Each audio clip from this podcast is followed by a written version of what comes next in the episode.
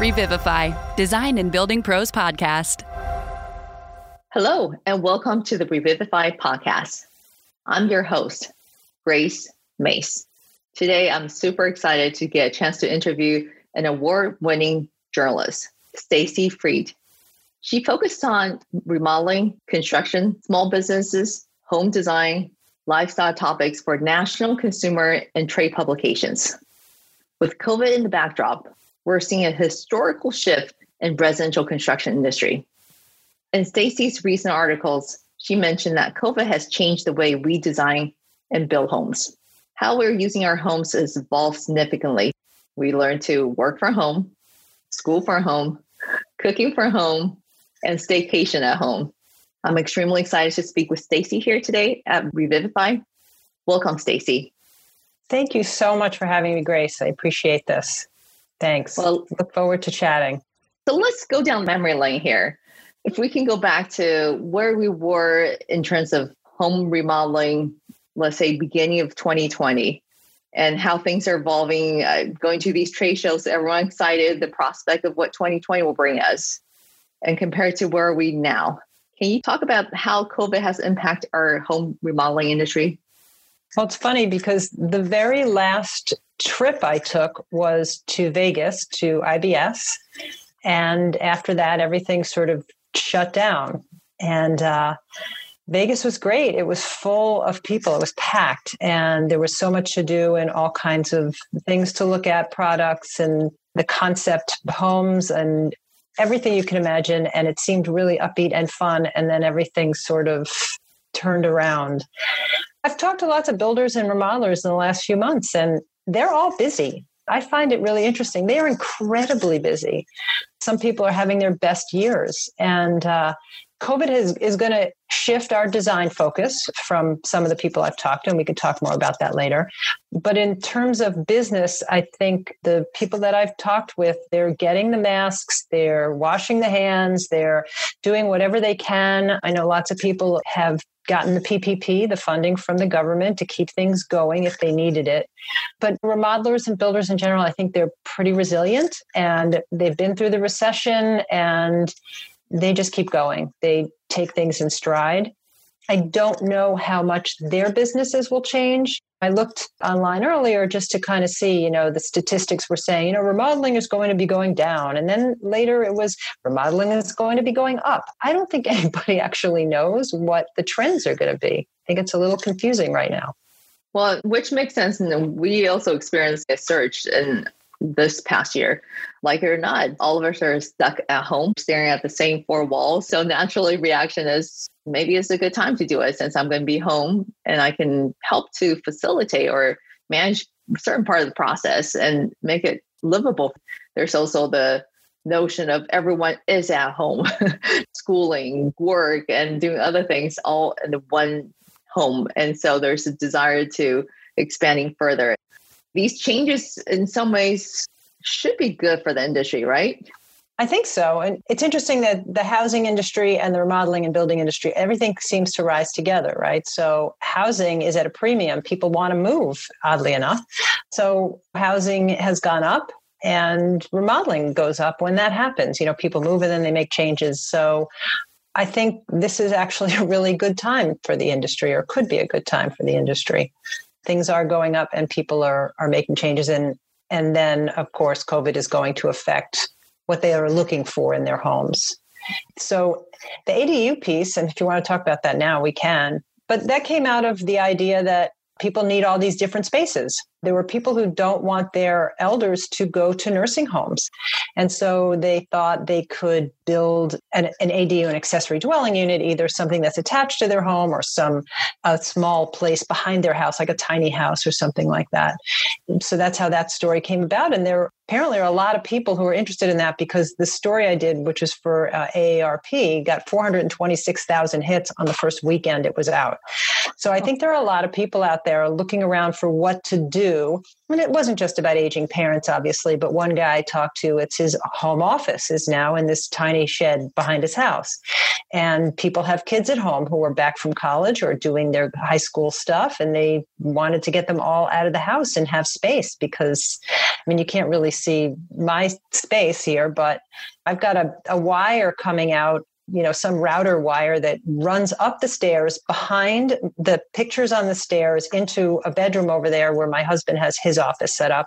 I'm in a former bedroom that i repainted and put all my stuff in. I've got a kid home from the peace corps. He's in the basement. I have a mother-in-law who's now living with me because she broke her foot. So we are just this is what everybody is going to be facing as we go forward. So they need more space, they need different kinds of spaces. And I think builders are responding to that. And certainly ADUs are one way to go about it. And then I recently interviewed Elena Money Garman, and she was part of this charrette in which they talked about, you know, how houses are going to change going forward based on COVID. And and the one thing I found interesting was that she said that as they went through the charrette and she talked about previous models she builds, right? Like some people will walk in and they'll they won't recognize, like a consumer won't recognize why a house feel, feels comfortable. Like the builder and the remodeler will understand why the space feels comfortable to you. But a, a consumer might just walk in and say, God, I feel really at home here. Or wow, that that sink is right in the on the middle island. And if I stand at the sink, this is something Elena had come up with, that the sink in there their island is in the middle of the room and so you can look out into your family room. And you can have your head like on a swivel. Okay there the kids are in the family room. I can see down the hall this way. I could see this way. Rather than sometimes you know we like to look out the window when we do dishes. Well that's not going to work now with kids at home doing schoolwork in one area and somebody else doing something elsewhere. But people walked in and said wow I, that's so smart. It's something they thought about um, builders and remodelers don't often know that. They think, here's what's going to work. And if I think that what you have to be is more customer centric. And I think that's what's happening with this design push for the post COVID design. When I spoke with Elena Money Garman and some other folks that had put together this America at Home study, and they'd talked to 4,000 people about what they like about their homes, what they were going to like, what they needed. And they made it very customer centric when they did their charrette, their design charrette, right? They created a model family. One parent worked outside the house, maybe they were a first responder. The other parent was working in the house, they had two young children. You know, what would they need? Like they came up with this great idea. It was it's called the family bathroom if you have a bathroom in your bedroom and you have kids, they want to use your bathroom because it's really cool and fun and nice. So, this way, they made a larger bathroom on the floors with the bedrooms, and the kids have a great bathroom for themselves, right? And often you're bathing your child, so you're in there with them. So, there might be three or four people in a bathroom at one time when you have little children. So, it's sort of brilliant. Like, why do we have tiny little bathrooms at the top of the stairs that people share. Anyway, I think that the idea of being customer centric and new thoughts for what's going to happen with COVID, I think are going to change design. I love it. Customer centric is the way to go because we're in the service business. And when you're service business, you're serving somebody and to address their needs, their problems and to create just like even simple thing as having a sink right in the middle of the island where you have access to see your little ones at home. That's brilliant. And maybe there's still an opportunity or secondary sink to face the yeah. backyard when they're playing. Those are all really good solutions. And is all about addressing their lifestyle if their lifestyle need those customization make it happen. And I think also looking at historical, the nucleus family arrangement has changed too. And then the hierarchy of parent child relationship, but there's a lot more more equal ground where you do want to be part of their life as well. They want to be part of your life. This is definitely the way we should all design home building homes for the customer's lifestyle. Kind of mentioned briefly about being focused on health, safety. And that's a big deal now as we're still in the middle of pandemic. So, what kind of things that trends that you're seeing now what relates to health and safety? Prior to the idea of health and safety, people were all about energy efficiency and sustainability. So those buzzwords came around and they start with the builders then they and, and remodelers and then there's a few outlier consumers who really look into these things but it's taken years and years and years right to kind of get people on board with the idea of that and I think that the idea of healthy homes and wellness, I mean, these are buzzwords that are going around now. it is kind of a big deal and it's mostly a marketing thing, just as those other terms began as marketing things. And until, like, from the builders and remodelers that I've spoken with in the last couple of years, I ask about healthy homes and what they're seeing from their customers. And their customers don't really they don't really talk about healthy homes, right? It's the same story. They want to be comfortable in their house. You have to offer them the option. You have to explain to them what makes a healthy home. Although they may ask now because of COVID, I think people are interested in indoor air quality. That's a big deal. They want to know about MERV filters. If they're looking around online, they'll come up with some terms. They might ask questions.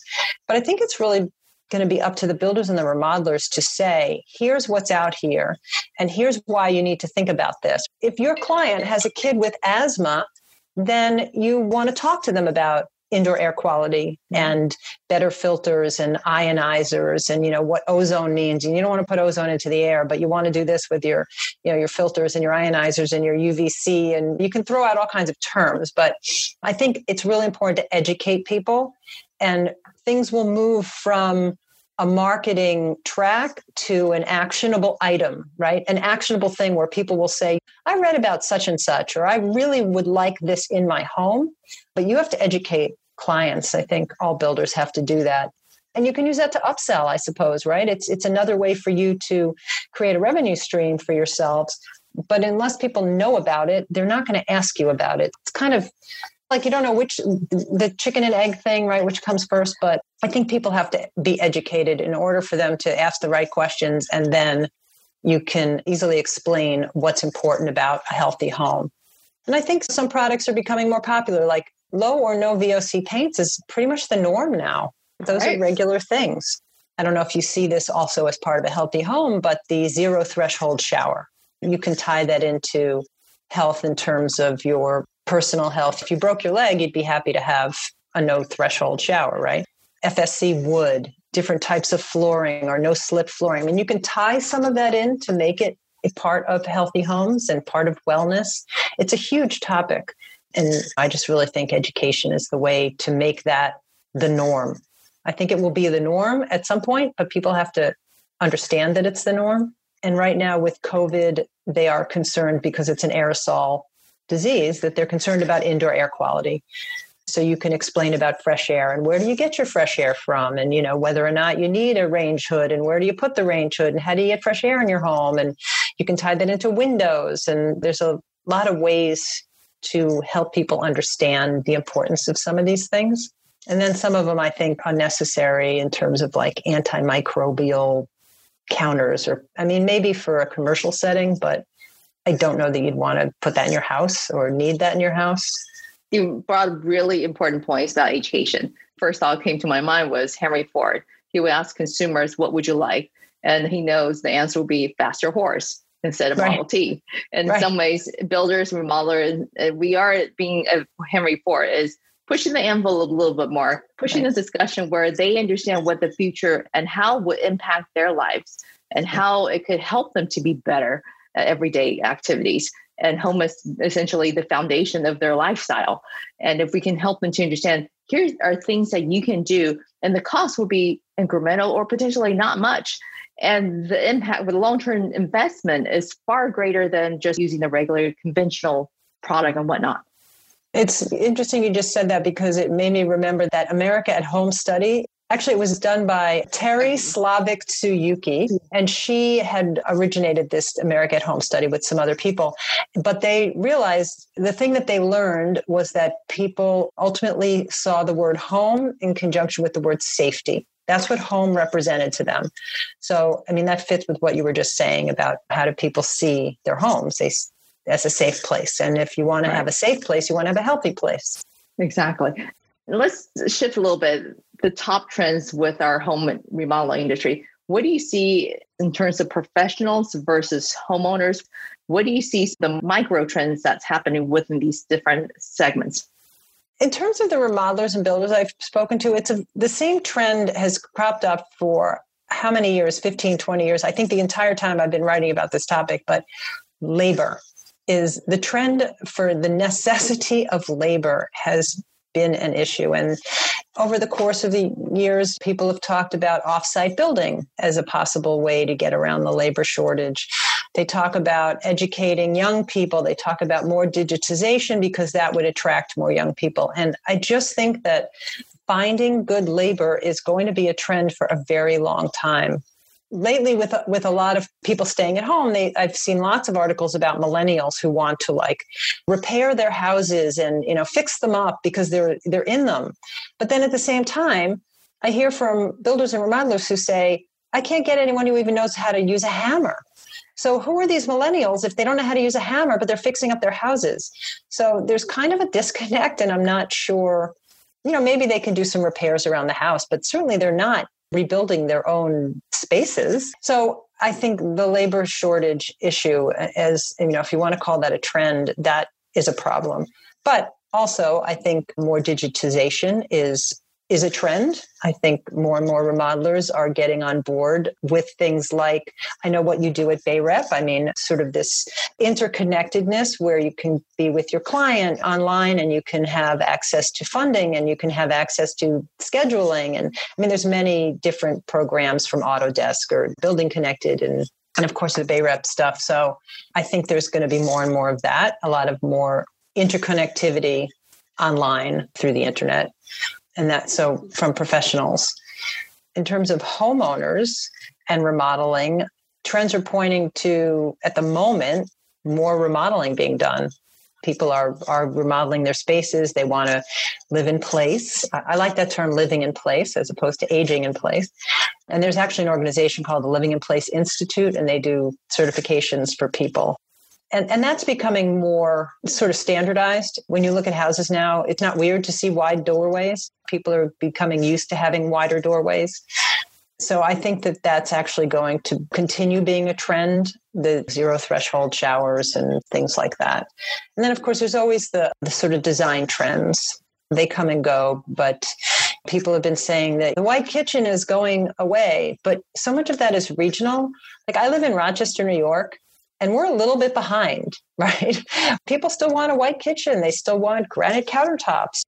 And it just depends. There's going to be a few anchor large cities that may drive trends, fashion trends for your kitchen, but most places are behind. So it's kind of a big lag, right? So you're still going to see white kitchens. You're still going to see a lot of subway tiles in terms of design. And, you know, there might be touchless faucets. When people start thinking of wellness, they may start seeing trends like that. Some people are saying that there are going to be fewer open floor plans. Now they want walls because they want to be able to isolate. I don't know if that's true. I think everybody really has been enjoying the open floor plan. So, again, I don't know how that will change or if that's going to change, right?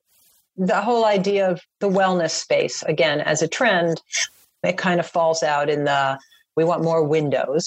So the more natural light the idea that you can get outside and and better outdoor spaces. The materials and finishes people want things that are natural things that are rustic. And these have been trends that have been going on for a while and i, I don't think they're going to go anywhere. I think people still want that kind of stuff. Yeah, the other thing to kind of touch upon is potentially converting ADU or some of the flexible rooms in the house to become their home gym because yes. these days we're definitely seeing gyms are open and close fairly inconsistent. And so there's a desire to when they're expanding their home having additional space for them to convert into a home gym. That probably seemed like one of the consumer trends that we're seeing. And media spaces and yes. uh, meditation spaces and office spaces. I mean they want a lot in their homes I think. And that is going to be a trend going forward if especially if there's going to be any other i hate to say i don't even want to jinx us but any other viruses coming down the pike. I mean i think this is going to stick in people's minds for a long time and if you look back in history, I mean, if you look back at the 1920s, so after the Spanish flu, people didn't use clawfoot bathtubs because they were so hard to clean. And so then they developed the, you know, flush against the wall and they changed from wooden toilet seats to lacquer toilet seats. And they were white because people assumed because it was white, it was clean and hygienic and it was easier to clean because it wasn't wood. So those things will stick with us. And let's look into the gaps. And there's definitely the gaps with haves and have nots. Obviously, not everyone could afford a massive renovation, and some would continue to focus on small projects. What are you seeing these kind of two almost demographic of haves and have nots and how they're evolving in just within the remodeling industry? I mean, I'm not sure how it's evolving in the remodeling industry. I mean, certainly Home Depot would would say they've they had probably some really good sales during this crisis, right? And Lowe's and all of those home stores. I mean, people are going out and they they're repainting the bedroom so they can have a home office. So the have-nots who can't afford builders and remodelers are doing a lot of stuff on their own. There's a lot of do-it-yourselfers out there. But I think some of the have and have not stuff is actually playing itself out in the costs of new homes and in the costs of people throw around the word attainable housing there are a lot of areas where, if you're a builder and it makes sense as a business model, right? Because the, the zoning and planning says I got a, an acre of land, I can put one house on it. So you're going to put an $800,000 house on that acre of land because that's how you're going to make your money. But at the same time, a lot of people can't afford that $800,000 house, but builders are not able to make money building a $240,000 house or whatever the median price is wherever you are. And so it's understandable from a business sense, but it's becoming untenable in a lot of areas because people want to remain in their hometowns, let's say, but they can't afford a house. Or older folks, they would like a small home but nobody's building a small home because they, it's not cost effective. Or the zoning says you can't have a fourplex or a threeplex, so you, you have to have a single family home on these lots. So I think that that's where the the haves and haves not have nots is going to play itself out is in housing the the current housing crisis in the attainability and affordability realm. And i think there are lots of builders who are paying attention to that. And i just think more are going to have to because we're going to have to change zoning and planning and, and at that granular level you got to get in with the little town boards and say to continue having a really great town that people want to live in and remain in and, and remember the idea of community i think that people have to start focusing on that. I think that's a great point. Community is the basis of how us connecting with each other and having that human connection.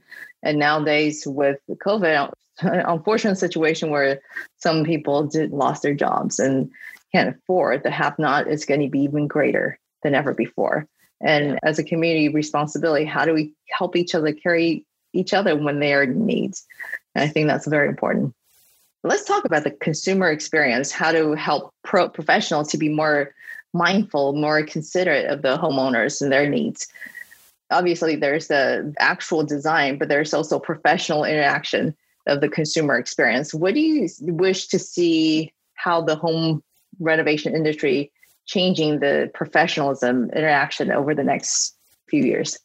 I think that the idea of these design charrettes in which they do surveys and have consumer input, I think that's important. I think I can't remember who it was, but I spoke with some builders and they had a model in which they had people come through and point out the things that they liked or didn't like and they took that to heart as they went forward. I think that remodelers should spend time asking those questions and educating people whether it's digitally. I mean now we have all these can use an oculus. You can you have the 360 degree matterport tours that realtors are using. There's all kinds of things that you can do without being face to face if you can't be face to face but working with clients on that level to customize their houses or even if you have even if a, a production builder you get your you get your people involved and your consumers involved in their home what kinds of things that they're looking for and and ask them questions educate them on the products that are out there work closely with them. And i think online interactivity is going to be really important. Even just like you mentioned, millennials, they're more comfortable with technology. They, in fact, they it's second nature to them versus boomer generation. Those kind of buying home, remodeling home, using technology to interact with builders and remodelers. There's a different behavior and comfort level. So we'll see more trend as millennial adapting, and I think that's also is the other way where the pro needs to adapt more using technology because some millennials more comfortable typing or on their mobile devices than they are actually comfortable talking to the builders directly and just their normal behavior.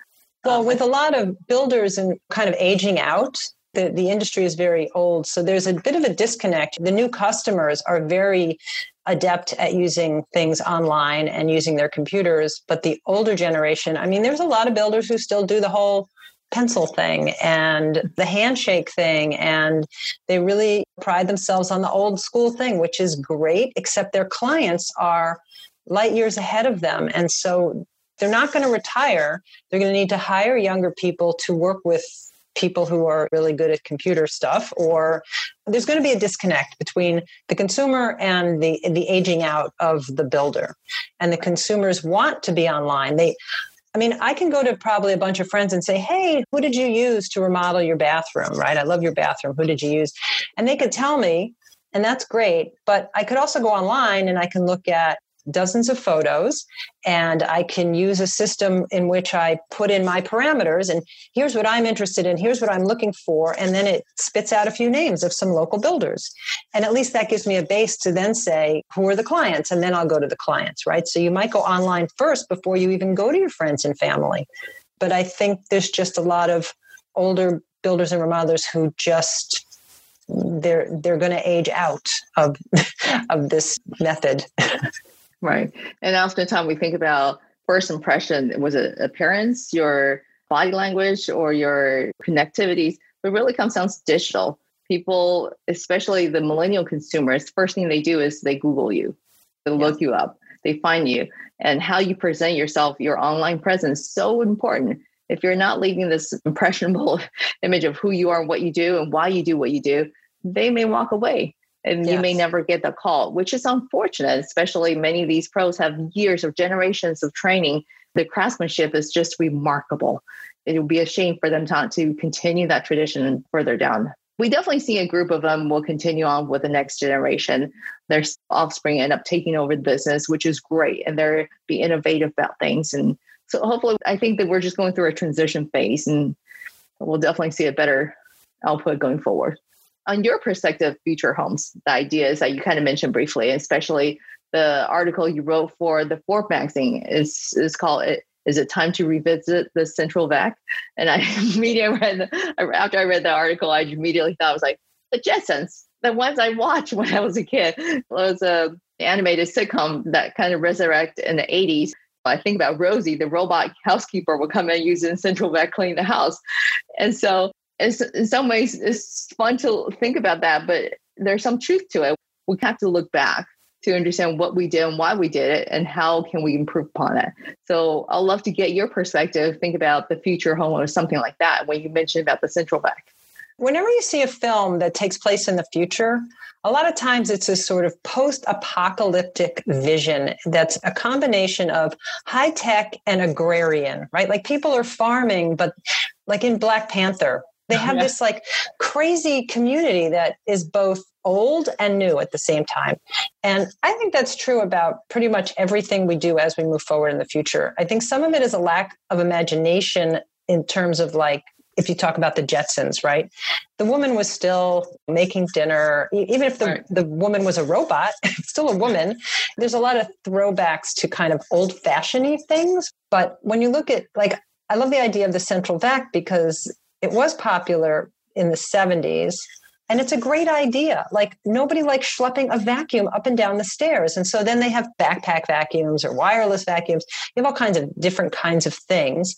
But if you just had the thing you plug in the wall and it collects everything up elsewhere, right? People are worried about the dust getting around the house. I mean, it makes perfect sense that it's all collected out in the garage or somewhere, and then you dump it out once a year or once every six months or something, rather than every time you vacuum and there's dust flying in the air and you have to dump out the, the container. So I think the central vacuum is a great idea.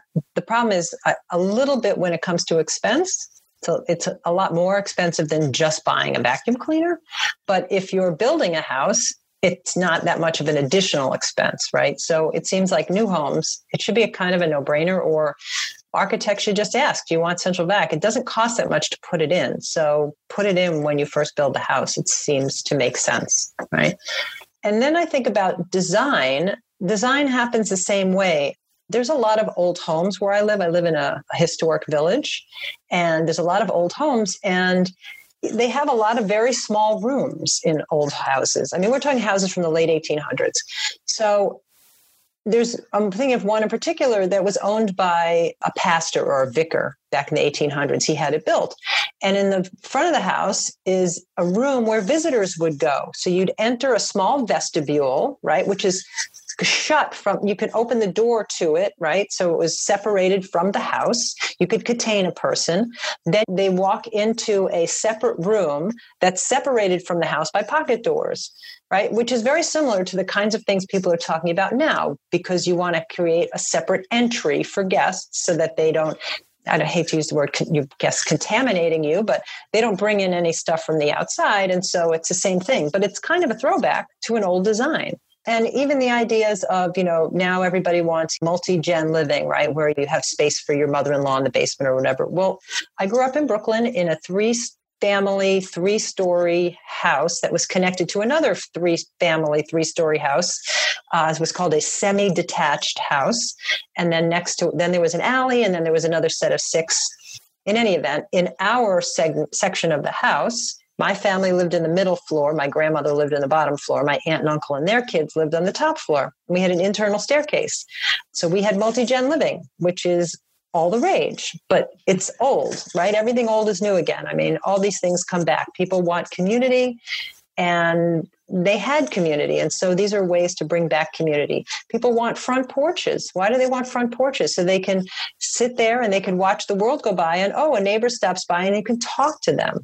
I think people really want that kind of stuff. I feel very lucky where I live because we have a village and then we have a wider suburb.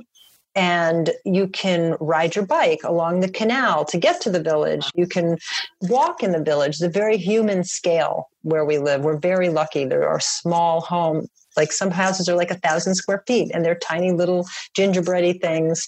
And it is quaint, but it creates neighborliness because your neighbor's right next door to you and the backyards are, are open and and um, it's a little bit like Mayberry, honestly, but but I think people react to the human scale. It's not overwhelming. It's an inviting place because we have sidewalks and we have places where you can ride a bike and we have houses with porches where people sit outside and wave to their neighbors. And and those are things people want now in their new homes. Right. It's what you mentioned It's like pendulum. We swing one way and all of a sudden we need that independence and move into the cities and have high rise buildings and isolate each other. You don't see your neighbor. You'll never meet your neighbor most of the time. And you're kind of in an isolated environment. And now with maybe with COVID, we kind of now experience that to the extreme, realizing that's probably not that healthy for us. Let's swing back to the root of the multi generations and supporting each other and be there for each other and be kind to each other. And just even just like you mentioned, sitting on the porch, seeing your neighbor come by, have a brief conversation. You don't need to, you could easily have a six feet apart and have a really lovely discussion and just kind of fills you up as a person. And having that human connection is so important. I think those big houses from the 80s are just, I don't know. I don't think people are going to go back to that. Expensive. Yeah, yeah. Right. And it's not, it's not personalized. It's not it's not unique to yourself. And I think now as we revisit, I mean, maybe it's just like any time when you go through a difficult time, you have the greatest learning opportunity and stretching your limits and questioning your assumptions. And this is this past year maybe is that period that we needed in an industry to revisit what can we do differently and what was so good about it that we can find a way to bring it back to bring more successful lifestyles and, and better home design. I think that's yeah. a really important point. All right, I'm going to do a quick lightning round. What's the secret recipe for your success? The secret recipe for success is lowering your expectations. I got laid off from from a publisher. So I worked for Hanley Wood for many years, for almost a decade, as a senior editor for Remodeling Magazine, one of one of senior editors. And there was a big round of layoffs, of course, you know, just after the recession, things were bad in the industry. And I thought, oh my God, this was seven years ago. You know, what am I going to do? Uh, this is how am I going to manage?